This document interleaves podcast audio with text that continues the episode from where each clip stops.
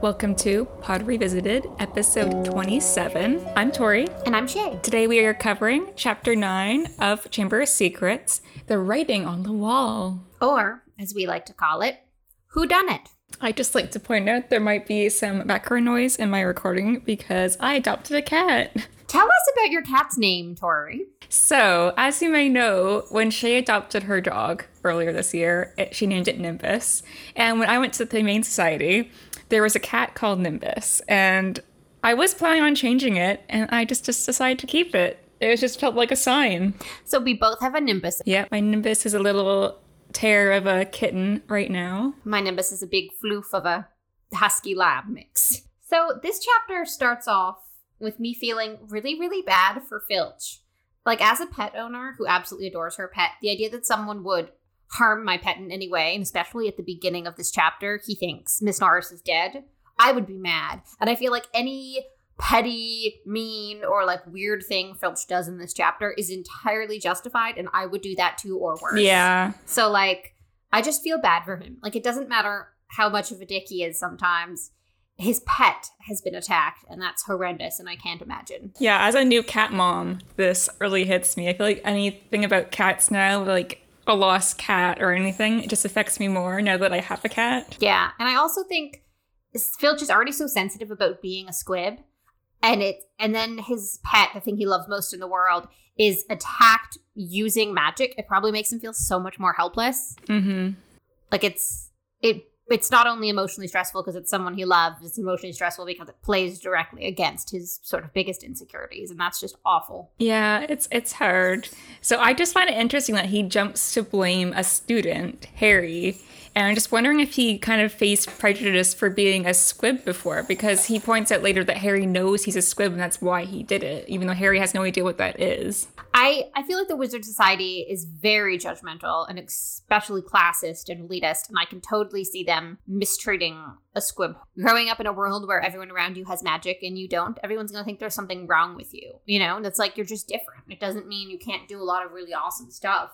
But because Magic Society is so reliant on magic for everything, I, I can only imagine how how much prejudice he faced growing up as a kid. It's, and even now as an adult surrounded by all these little magic brats. It's brutal. Yeah. Still wondering why he works at a magic school. It seems like the worst place to work. Yeah. Yeah, I agree. So, Miss Filch is potentially dead. Miss Filch. Shit. Miss Norris is petrified, but as of now, we think dead. And uh, Lockhart suggests his office, and so Dumbledore, Lockhart, McGonagall, Snape, and then the Golden Trio all go to Lockhart's office. So I guess my initial question is sort of what is the particular reason why Snape and McGonagall are the ones that go along? I feel like it's often Snape and McGonagall, kind of like uh, Miss Sprout and Little Flitwick are often sort of like neglected when it comes to like leadership or important roles, despite the fact that they're heads of house. Well, we know that McGonagall is the like the deputy head mistress, so it usually makes sense for her to be involved. I just feel like Snape's just always where Dumbledore is because Dumbledore. Yeah, I think like for me, it's McGonagall goes along because the three students are Gryffindors, and if they're in trouble or responsible for something, she needs to sort of be a part of the situation. And I think Snape goes along because it's obviously some sort of dark magic, and I feel like he's the go-to for that. He just knows. He's like, it's dark, weird, mysterious magic. This is my shit. You know what I mean? Like, this is what I do. I also feel like they both go because they don't trust Lockhart. Oh, absolutely. But I don't think they think Lockhart's going to actually do anything. He's just going to stand there and be an idiot. well, they just want to make sure. I feel like Snape especially just wants the opportunity to um, embarrass Lockhart. I don't think it takes much to embarrass Lockhart. Well, I just feel like Snape gets kind of joy in finding Lockhart in like a jumble. Yeah. Like Lockhart always says he, you know, has to how to do something, but once like the time comes for him to do it, he obviously can't. And Snape loves that. For me, at least, the initial intentions aren't really even petty from Snape. It's they're all very like business. Like Snape's like, Yeah. I'm the cool dark magic guy. I need to come handle the cool potential dangerous dark magic thing. And McGonagall's like, I'm the Gryffindor lady. Gotta deal with these Gryffindor kids. And they're all like business. And Lockhart's like, I'm important too. Let me wiggle my way into being in some way involved, even though he's an idiot. I think that I wonder, I guess, because McGonagall seems pretty upset. I mean, obviously she's stressed. There was a threat to the students. Someone's been attacked. But do you think she has like a particular emotional attachment to? I was gonna say Mrs. Filch again, Mrs. Norris. Like, do you think they have like a cat friendship? I don't know. I feel like she doesn't quite like Mrs. Norris, just based on past interactions of her as a human. But I don't know. Maybe it's different when she's a cat. Yeah, I, I just wonder. You know, like or even if because she's been a cat before she feels a little bit more emotionally attached even if she doesn't personally like ms norris she's like oh no a cat. I know what it's like to be a cat. Uh, you know how dare someone attack a cat? It's it's a personal affront to her as a cat animagus. But while mcgonagall seems super concerned by the time they start like actually looking at miss norris to see what's up snape seems to be trying not to smile. And i feel like there's a number of sort of reasons that I have theories behind his sort of smile. So for me, my first one is that he looked at the cat briefly, didn't need to poke it 12 times, and he already sort of knows she's not dead. So he thinks the rest is all dramatics. Like he's like, why are we still staring at it? Why are we still poking at it? It's petrified. Like he just knows, he can tell, he's figured it out. He thinks it's excessive that everyone else is still investigating when he's already, in his own mind, resolved the situation. Because I think that's very like him to be a bit like, I've already figured it out. These people are all idiots, even Dumbledore.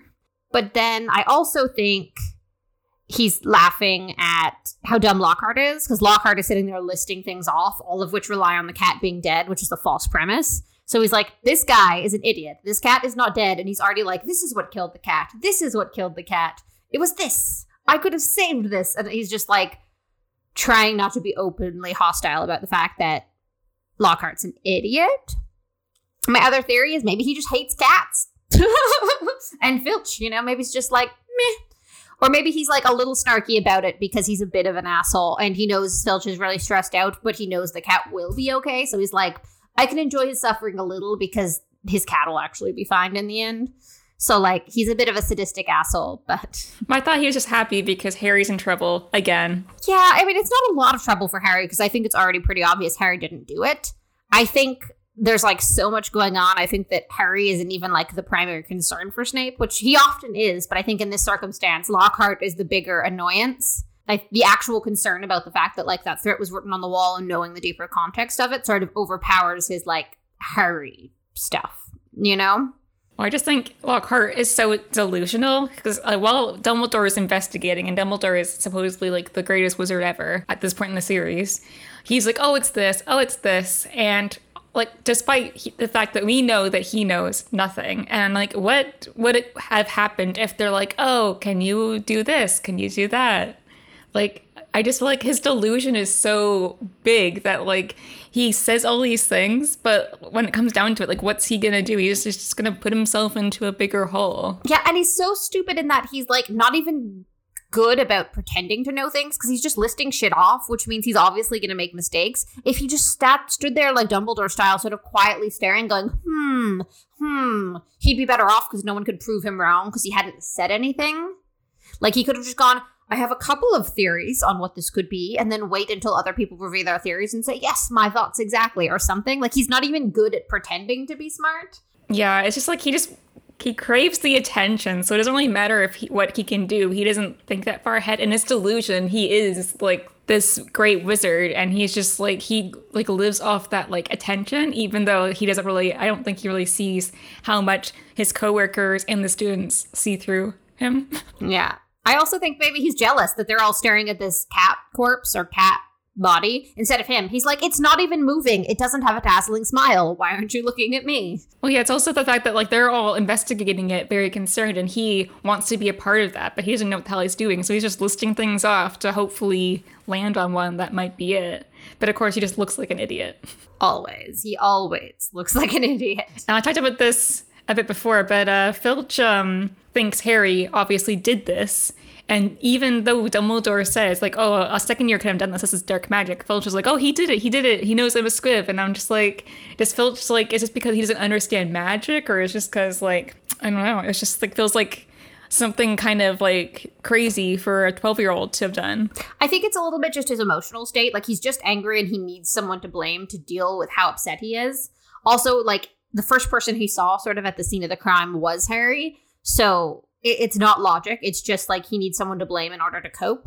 Like I think even even someone who can't do magic like Filch would understand the basics of like there are certain spells you have to be a pretty decent wizard to do or you have to practice for a while. Like in the lo- like if it was any other situation than Miss Norris having been stunned, he probably would have been like, "Yeah, it was someone. They're an asshole." He wouldn't be like pointing fingers specifically or not thinking with any logic. But because it's his cat, Mrs. Norris, he's like, "Screw logic. I want blood. Who did this? Off with their heads." I mean, classic me if someone had done something to my pet. I'd be like, that's it. I'm coming for blood. Classic Filch. Well, uh, Snape tries to get Harry expelled just because he's just like in the wrong place at the wrong time. Like Snape Snape obviously knows Harry couldn't have done this. He was just there. But he's like, "You know what? This is this is pretty fishy. Harry shouldn't be allowed to play Quidditch." Well, he originally he says I doubt Potter had anything to do with it, but it is suspicious because Harry did lie. Yeah. And Snape's like smells the bullshit. He's like, that's a lie. I just feel it's this book Snape's just out for Harry to be in trouble, and it's just just whatever. He, he knows Harry can't be expelled. That's not a part of the plan.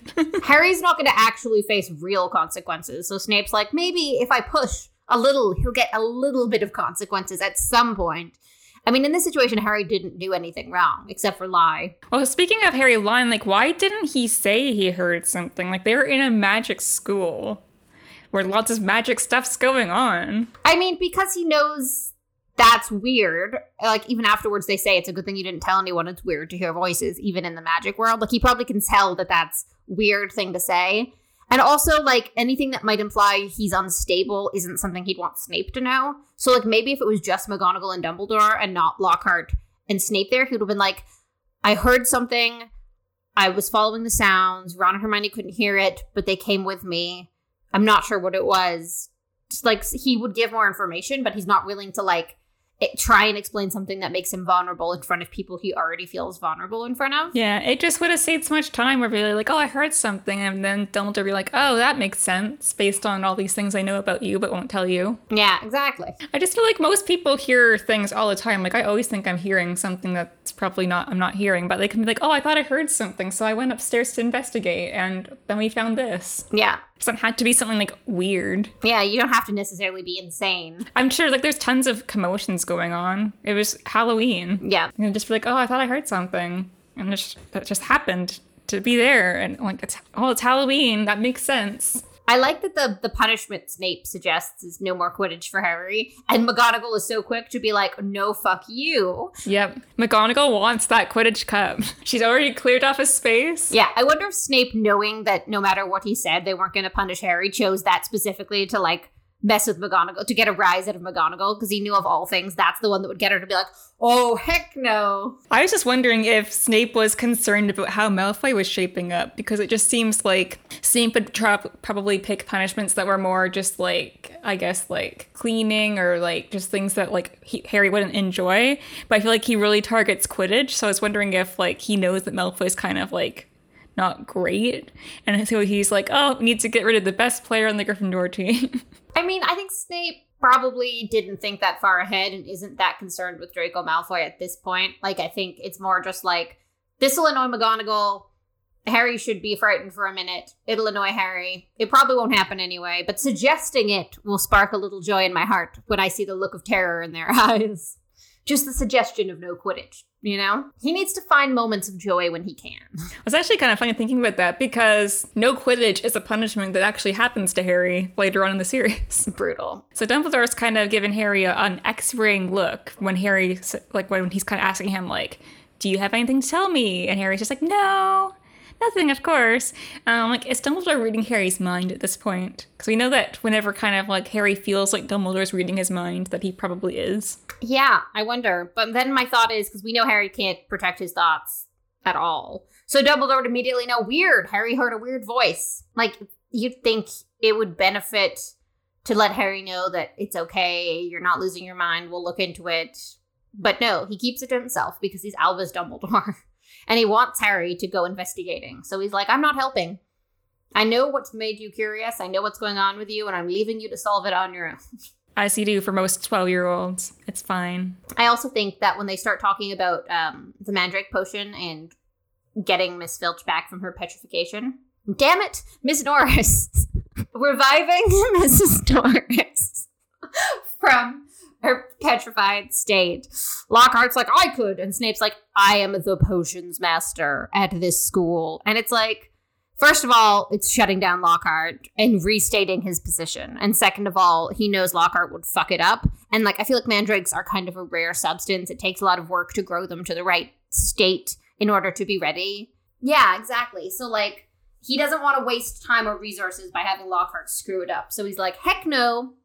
But then the way he said, I am the potions master, makes me think like the potions master job might be more than just teaching potions because we know like the job is teaching potions but maybe as the potions master there are other jobs you have at the school. So like if a potion needs to be brewed that's in any way difficult and any teacher can't do it like you're like the default potion maker. So like yeah i'm assuming that's kind of what Snape's job description is. If someone gets poisoned, you have to brew the antidote because you're the potions master and all related sort of potion essentials fall to him to do. Which I didn't even consider before, but I guess makes sense. Yeah, I find it interesting because Snape obviously wants the DADA job, which Lockhart has, and he definitely doesn't want someone like Lockhart like coming into his turf because it's like one thing that he that Lockhart's an idiot and has the job he wants, but it's another thing when he's trying to come for his other job that he currently has, and he's like, no, stay stay away. Yeah. I was also wondering what would have happened if they had actually let Lockhart make the potion? Like, what if the kids have, like, I don't know, died? I do not think that anyone in the school, even Albus Dumbledore, would have let Gilderoy Lockhart brew a risky potion and give it to anyone, even even Mrs. Norris. There's no way. Even Mrs. Norris. Like even the cats that they don't particularly like. There's no none of them are that stupid. You know what I mean? So after this is all said and done, Ron's just like, you know what? Hearing voices, red flag. Yeah, a little weird, Harry. Maybe look into it. Well, I find it interesting because Harry uh, becomes worried that Ron wouldn't believe him, and it just kind of shows how Harry values Ron's support, and especially in this book, like Harry becomes an outcast, but he feels okay because he has Ron and Hermione. But in the fourth book, where they have a falling out and he doesn't have Ron's support, he finds it very hard, and it just kind of shows that like Ron's support means a lot to Harry. And I'm sure vice versa. Yeah, absolutely. They need each other. And then, so we talked about this a bit last episode, but according to Ron, squibs have no magic powers. So we were talking about how Kwikspell is a scam, and now it, it very much seems like a scam if they have no powers. So how are they able to learn magic? Yeah, it's definitely a, a scam. They're out for money. They're in it for the galleons and not the education. Yeah, I, I think that like it's interesting how Harry's so concerned that that Snape's trying to, you know, frame him for things. Like right after they investigate Mrs. Norris, Harry's like, "Let's leave before Snape tries to frame me for something else." And it's like Snape very specifically did not frame him. He very specifically said, "It's pretty likely Harry Potter didn't do this, but he totally just lied." By the way, and like that is both; those are all true facts. I think he's more saying that Snape doesn't really need a reason to get them in trouble. So they wanted to leave before Snape would come along and be like, oh, and just like invent something for them to be in trouble for. Which I don't think he needs to do because they do a lot of things they really should get in trouble for. You don't need to invent much. Yeah. Well, this is in Harry's perspective, Snape is always out to get him. I mean, he kind of is, you know, but. I think for a 12 year old, whenever you get in trouble, you always feel like a teacher's out to get you. And he feels like Snape is that teacher. Yeah. I mean, Snape is out to get him, but in this circumstance, he hasn't really done anything well, later on, before we'll probably jump into some other things later, but we get the founder's backstory in this chapter, which is really interesting. Yeah, I forget that you don't really get that much about them in the first book. And this is sort of like, I mean, you know a wee bit for great wizards, blah, blah, blah. But like, this is the first time you get like the drama, you know? And it's juicy. And it like, it's, it's such an interesting like generation or like era of the world, sort of. Like, I would love to know more about the founders than we even know now, kind of because like they totally always portray Slytherin as a bad guy, which is correct because he didn't want Muggleborns to be there, which is a douche move. However, his reasoning for not wanting Muggleborns to be there is that he was afraid because of the per- persecution of witches and wizards was going on by Muggles, and he was afraid that like because they live in the Muggle world, they'll tell Muggles and they'll endanger the whole school. So, like, while his choices were terrible and biased and not cool, I feel like more could have been done, put in place to sort of erase those fears while still allowing Muggleborns to go there, like some sort of statute of secrecy or like spell Well, I think that that's the, the thing that, that that did happen. So like things were dealt with, but at the time he probably didn't feel safe. But then you know instead of like doing things the normal way, he's like, actually, I'm just gonna build a secret chamber that will kill people and not tell you guys. Which is not cool. It's not cool. But I feel like, especially if him and Gryffindor were as good of friends as they say they were, I feel like they probably could have talked him through his concerns and been like, what things can we do besides that absolute most extreme option to quell your nerves and help protect all of the kids at this school including the ones that aren't born to wizards you know? I feel like i want i want a, the negotiation to happen. I want like someone to sit him down and say like this is not practical. How can we address your concerns in a more meaningful and productive way? But i feel like at least from what i know about gryffindors i can't imagine them ever sitting someone down and have it like that doesn't seem like something they're capable of. No, that's definitely more of a Hufflepuff, I think. Yeah, and I guarantee that if Gryffindor and Slytherin were best friends and Slytherin was acting out, they'd be like, Gryffindor, go deal with your best friend, which I think maybe is part of how it happened. Instead of sending someone who could talk to Slytherin like rationally or like in a very um, empathetic manner, they sent Gryffindor because he was the best friend. And I feel like there's no way that didn't lead to an argument. So I kind of feel like they could have handled that whole situation by sending anyone but Gryffindor to talk to Slytherin about it. I think it would have been a more productive and smarter choice. Still, though, Slytherin's an asshole and he shouldn't have done that. Not cool. I know that. But Very interesting that the trio, uh, when they come across the, like the corridor where Miss Norris was found and they find it empty, their first thing is like, "Oh, we can go look around for clues." a clue. yeah. They're just so nosy. They're just like, "Oh, oh, cool. Let's let's look around." And Harry's like getting on his hands and knees and like crawling on the floor looking for clues, just like these kids. They're the Scooby Gang. They're just they they completely And we get Ron's kind of backstory on his phobia of spiders, which is honestly so relatable. Like reading this now, I'm just like, I'd I'd be traumatized with spiders too. Like Fred and George. I hate spiders and no one ever like turned my teddy bear into one. I just hate them. Yeah, and I just feel like it's kind of played for laughs in the book, but like it's like a real phobia. Like Mm-hmm. Arachnophobia is real. when you think about all the things Ron does with spiders throughout this novel, like it's really impressive. Yeah, peak Gryffindor. He really does fight his fears. he did like real life immersion therapy. Yeah. Wow. So they find uh, Hermione shows them Myrtle's bathroom, which was where the water was coming from, and it's described as like this really dingy, like not like cracked mirrors and just like terrible washroom. And I'm like, why is it so neglected? Like this is like a girl's washroom. Like it shouldn't. It, it's like not really even usable. And they just like don't do anything about it. I'm like, does, does Myrtle like not let the people in to like fix it? Because I feel like a professor could just like reparo broken things and fix things. I feel like, first of all, no one wants to be around Myrtle because she's so miserable. So, like, nobody wants to go and fix it, even if it only takes a minute. And then also, I feel like, even when I'm kind of upset, like, I don't, I, I, my space reflects how I'm feeling.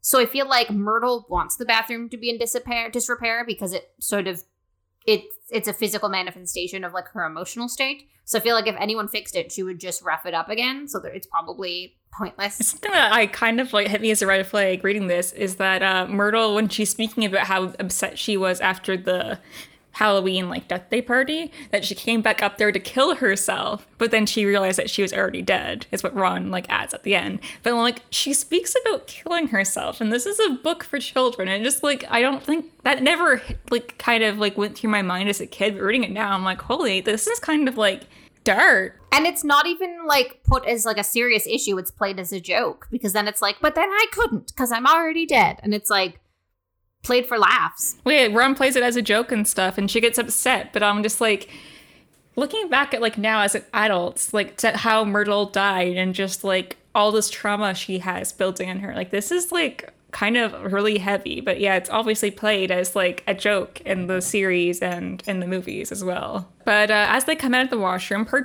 Percy catches them and is super upset to find them. He's like, "What are you guys doing in the girls' washroom?" And Ron's just like, "Ah, whatever." And then this is sort of the part of the chapter where we begin to sort of see how the writing on the wall is impacting sort of the rest of the school, the student body, and everyone at Hogwarts. I just like, what does Percy think Ron's doing in there? They're just because Ron's just like, oh yeah, you know, we're looking for clues, and Percy's like, oh, you can't be doing this. Like, Get out of the girls' washroom. I'm just wondering, does Percy actually think that Ron's involved? I think Percy's only concern is Ron getting in trouble and Ron being in trouble, making him Percy look bad. But um, he speaks that Ginny is really concerned about Ron. So I was wondering if Ginny is concerned about Ron because she thinks that he's involved, or is she more concerned about her being involved? Because you know this was her, but we don't know if she kind of realized what happened yet. Yeah, I feel like she know. I don't think she would suspect Ron. I feel like Ron is like the least suspicious guy ever. I don't know. Like it's I think she probably even if she doesn't know what she did, feels some sense of guilt or has some missing time or something and is suspicious of herself. Ron's like, "Don't worry, stuff like this doesn't happen at Hogwarts." And I'm just like, does he not remember his last year? Ron's never had a normal year at Hogwarts. like, how does he? And he's probably like the worst person to be telling Ginny stuff like this. Yeah. Yeah. So I'm just wondering if, if is this when Ginny is starting to get concerned with the diary, or does she still not really suspect it? Um yeah, I guess that's interesting. I feel like she probably suspects herself now and is maybe trying to figure out what's happening to her. I don't know if she has narrowed it down to like what's causing it or whether or not it truly is her that's doing it. So I feel like she's a bit this is a bit before she starts to become aware of what the diary is up to.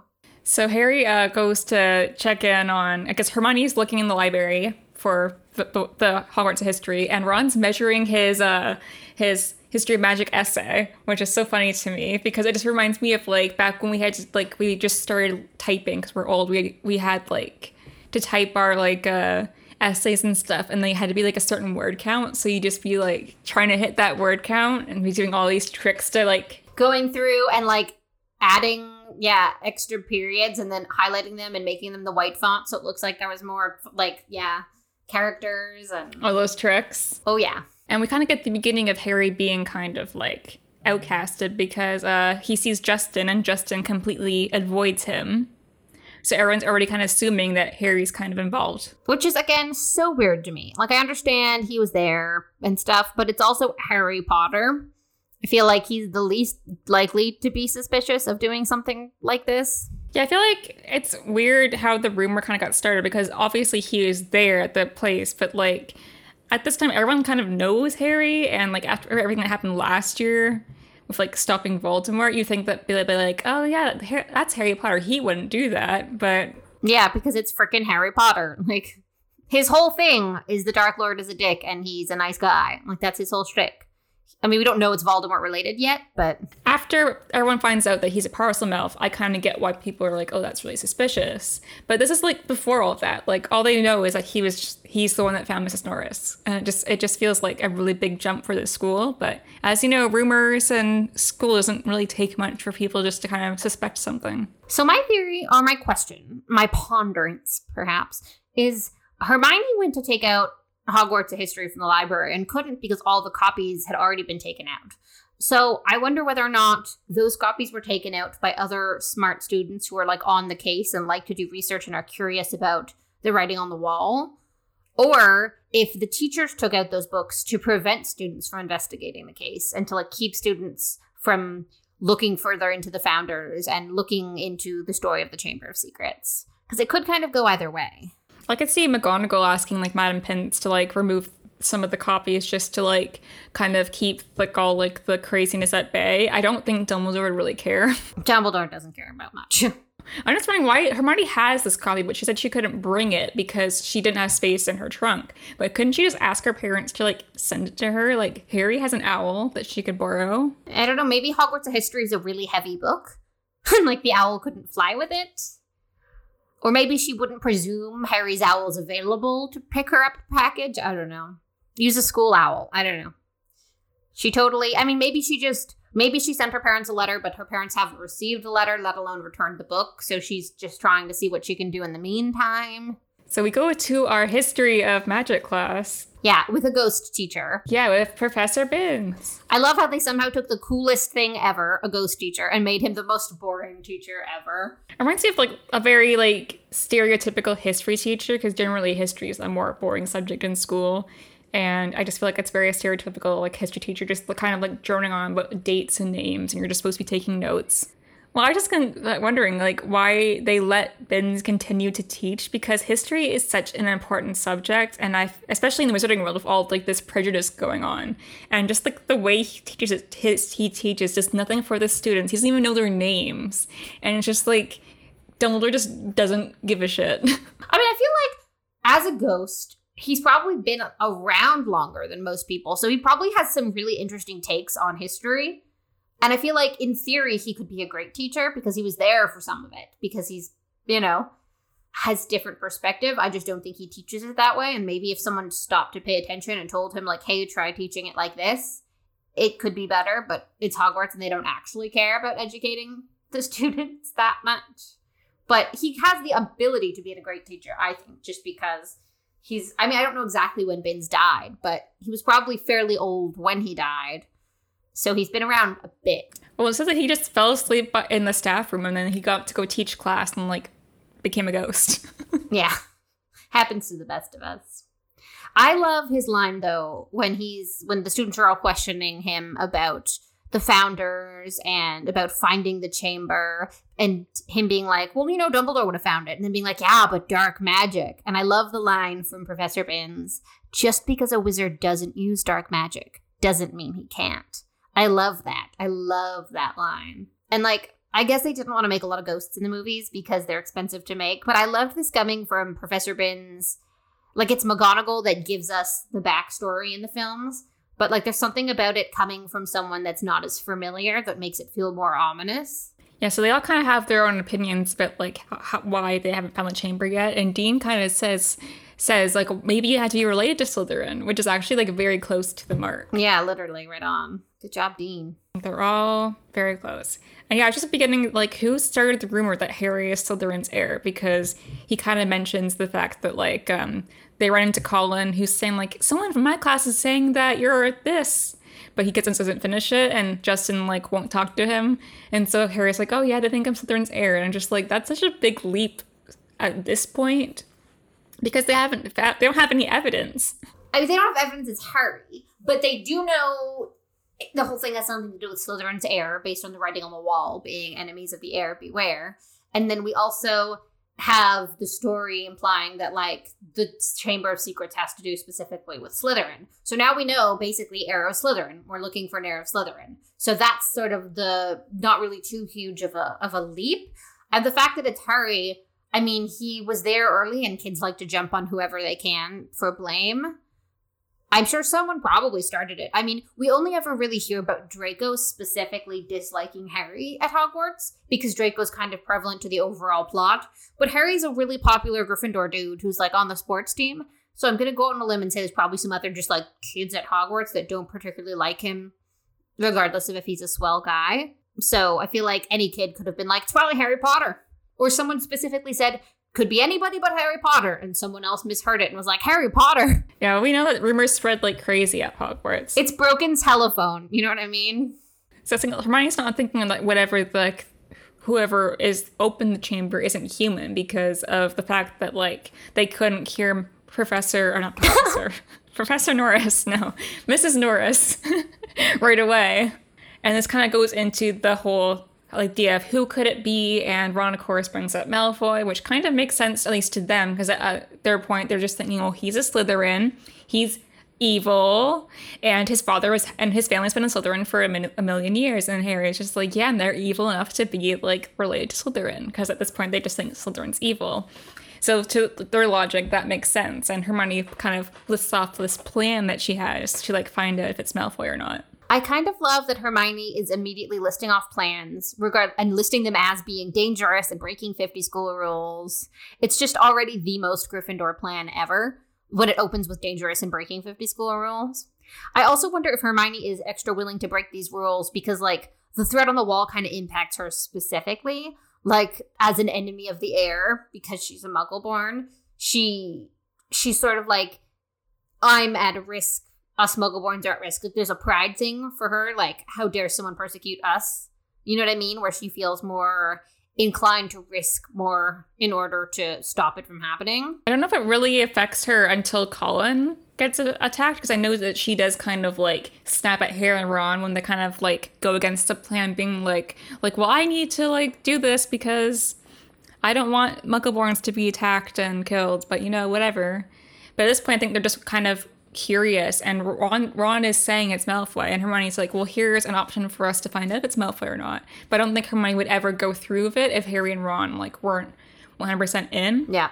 I also love that her plan involves getting a teacher to write them a note with permissions to get into the restricted section of the library. And then they say to write a restricted book permission slip, the teacher would have to be really thick.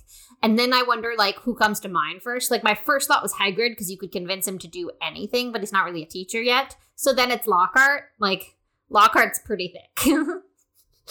it wouldn't be hard to get him to write. A, heck, you could just ask him for his autograph and hold a permission slip in front of him. You know what I mean? Like, he doesn't even have to know he's writing a permission slip, and he wouldn't. The next chapter, Ron even tells Hermione that when she wants to keep it, he's like, oh, don't worry, we'll get you another one. So, you want to discuss what the potential suspects could be for this mystery? Yeah, I mean, look, as someone who's revisiting Harry Potter, I know who's doing it, I know who's behind it. But it's a whodunit, and it's fun to look at the suspects and think of the motives. My brain loves that as a classic lover of mysteries. And I think at its core, it really is a mystery novel. It's a classic whodunit and who's going to be the next victim. So I'm going to try and sort of look at these suspects as if I don't know the spoilers and I don't know what happens next. So, I mean, you, you kind of have to discuss Harry as a suspect because so many people talk about him. But I feel like he's just not a good one. I feel like he has an alibi at all the times weird things happen, whether that alibi is Lockhart or that alibi is Ron and Hermione who are with him at the time of the crime. I also feel like Harry has no conscious memory of it, and we know that because we're reading the book and it's in his perspective, but we also have no notification of like lost time. So I feel like we would we would at least have noticed Harry missing gaps of his memory or something. They would have to have let us know that. Also, generally, Harry is always with Ron and Hermione, so they're all kind of alibis for each other. Very much so. And then also, the Potters are a pretty well known family. And like, Harry's fairly modest, but I'm sure James, for example, wasn't.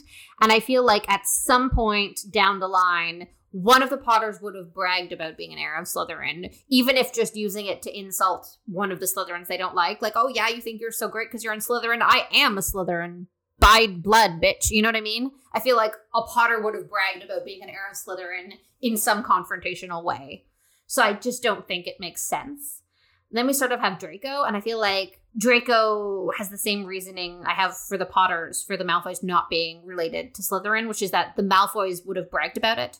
They would have boasted about it. Lucius would have used it to get higher social standing because Slytherin was one of the greatest wizards of the time. And like, they would demand Draco be treated like a prince in Slytherin house if he were an heir of Slytherin. So there's just no way. Like they could Lucius Malfoy has a big old snake head on his wand. You know what I'm saying? They're not known for their subtlety. Yeah. Um, it's not something they would do. I feel like they would absolutely brag, as would I think any of the pure blood elitist families, if they found out they were related to Slytherin. There's no way it wouldn't be public knowledge.